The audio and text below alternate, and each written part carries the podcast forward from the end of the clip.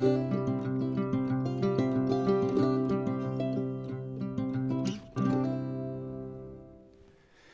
folks, I'm Pastor Eric Tritten from Gloria Dei Lutheran Church in Hudson, Ohio, and this is a weekly word, and I'm glad you're with me today. Uh, I'm wrapping up a series on the church, the broad sense of the church, uh, and uh, next week I'm going to start a series talking specifically about our mission statement here. Um, hopefully, that's something that's going to be a blessing to anybody that pays attention to it, but uh, um, be a little bit more you know, in house in terms of what I'm talking about. Um, and speaking of being in house, I'm, I'm in the Lord's house today once again, um, standing in the church and thinking about not just this congregation, but the church at large, the universal church, the, the big C church. And one of the, the important realities of the church is that it is the body of Christ. And we do well to think about that image of being a body in terms of how we live. So there, there, are a couple of different places in the scriptures that talk about being the body of Christ. 1 Corinthians 12 gives this to us. It says, For just as the body is one and has many parts, and all the parts of the body, though many, are one body, so also is Christ. It's talking about this reality that we are baptized into one spirit, into one body. And he goes on to talk about whether Jews or Greeks, whether slave or free, um, whoever is baptized into Christ is part of this body. And he says, now you are the body of Christ and individual members of it. So we're, we're part of this, this body that is Christ at work in this world. And again, in, in Ephesians chapter 3, he, says that the Gentiles are co heirs. There's this unity between the Gentiles and the Jews, these two that aren't supposed to uh, work together, um, but they're members of the same body and partners in the promise of Jesus Christ through the gospel. So the gospel does something where it unites us into this body of Christ. And in Ephesians chapter 4, uh, it, says that Jesus gave some to be apostles, and some prophets, and some evangelists, some pastors and teachers uh, to equip the saints for work of ministry to build up the body of Christ until we reach unity in the faith and the knowledge of God's Son, growing into maturity with a stature measured by Christ's fullness. So it's a, a growth and a, a fullness that's not what do we think we ought to be, but in terms of who Jesus is and what he's done. And then in Colossians 3, we have a kind of a hint of this. It says, Let the peace of Christ, to which you were called in one body, rule your hearts and be thankful. Let the word of Christ dwell richly among you in all wisdom, teaching and admonishing one another through psalms, hymns, and spiritual songs, singing to God with gratitude in your hearts. And whatever you do in word or in deed, do everything in the name of the Lord Jesus, giving thanks to God the Father through him. So, when we think about being the body of Christ, one of, one of the obvious implications of this reality is, that the, the church is subject to Jesus. We don't set our own agenda. We don't go about saying, well, this is what I think we ought to do, or this is what I think or is right or wrong. Um, Jesus has given us his word, and he leads us and he teaches us. In, in 1 Corinthians chapter 2, uh, we hear, the, hear this wonderful little statement we have the mind of Christ. So when we think about the body, how, how much of what goes on in the body is controlled by our, our mind? You know, we, we know that all of our actions, all of the things that we do, they tie back to what's happening in, in our brain. And we, uh, we like to think that we control ourselves by uh, our minds.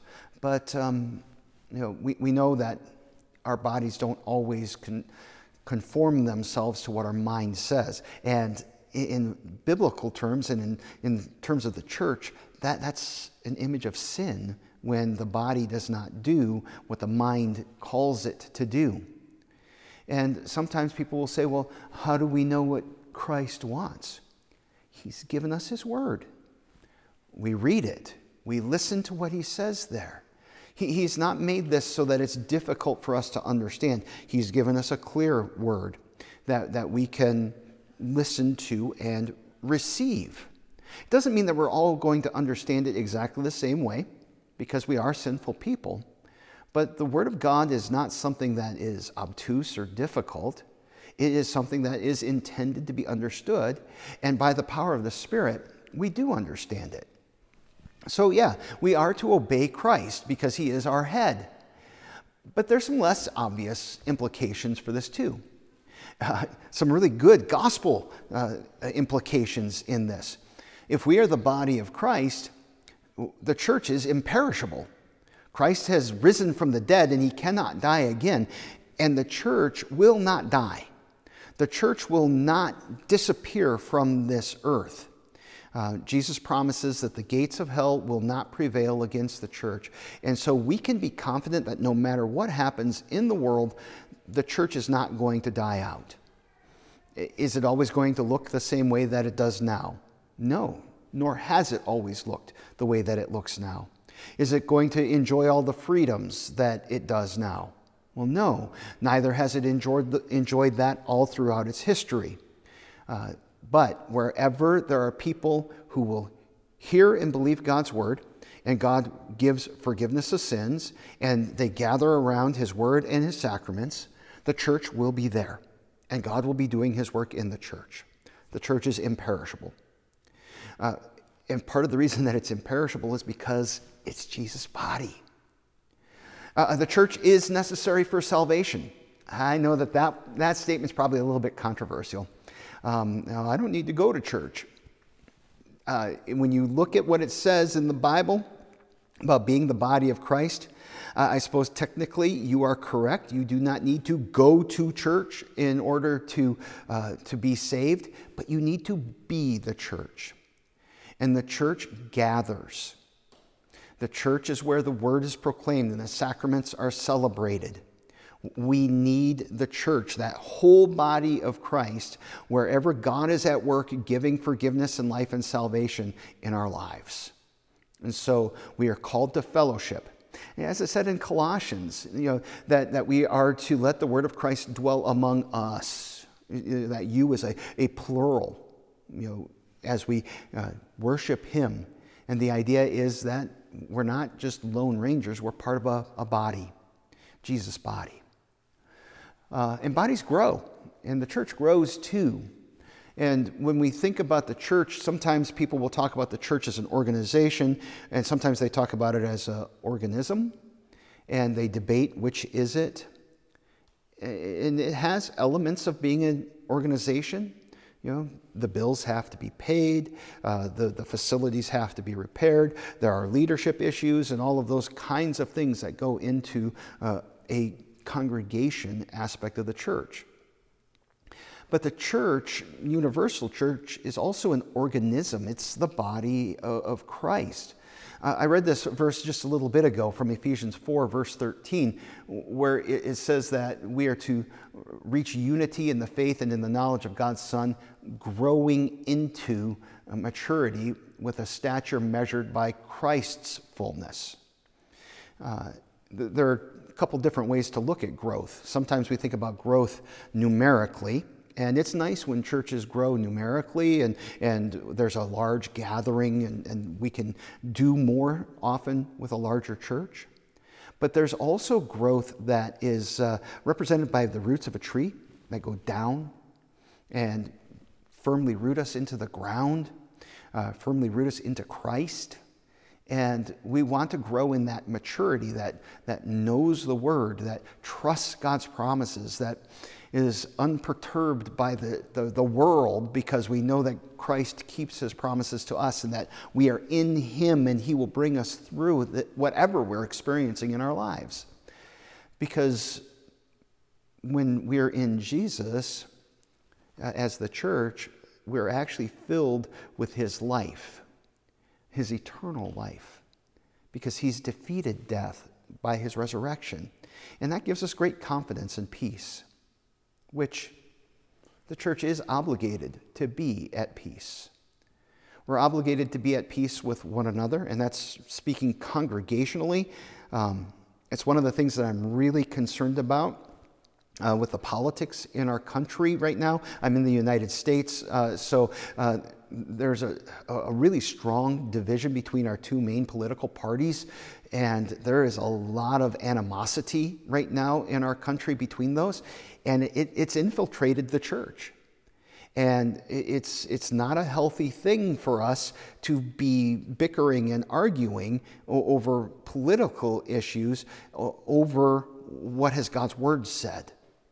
We're, we're often more guided by our po- politics than we are by what the word teaches and proclaims to us. And we are called to be at peace with one another universally. And this is difficult when we live in a, a fallen and broken world. Um, because I, I, do think that there are points of Scripture, uh, points of doctrine that are worth recognizing that we are not the same and that we have differences and that those differences matter. But we don't always disagree agreeably. How do we live peaceably with our brothers and sisters in Christ who love Jesus and live in his forgiveness and yet maybe don't understand the Lord's Supper the same way that we do? or understand baptism the same way that we do. And that's a challenge for us and something for us to pray about and to strive for. And ultimately, when we think about the essence of the church, the essence of the church begins and ends with Jesus. We're not a club that, you know, just because we're like minded, we come together. We're not the sum of our parts. We're one total body connected in Jesus, baptized into Jesus. In Romans 6, it says, Everyone who's baptized into Jesus is baptized into his, his death. We're all united right there. And this is a sacramental reality that we live in. That we are baptized into Jesus, we're, we're born again by water and the Spirit, we're fed together on Jesus' body and blood in the Lord's Supper. His life flows into us so that we know that we do live eternally in Him and we are promised resurrection. And so while we live in time, and the church is expressed here in time in all of these different congregations, there's a reality that we are living in that we are living in eternity too. And the church is eternal because the church is the body of Christ. So, thanks for spending some time with me thinking about the church being the body of Christ. If this has been a blessing to you, if it's been helpful to you, please like it, share it, help other people to find it, and uh, God's blessings.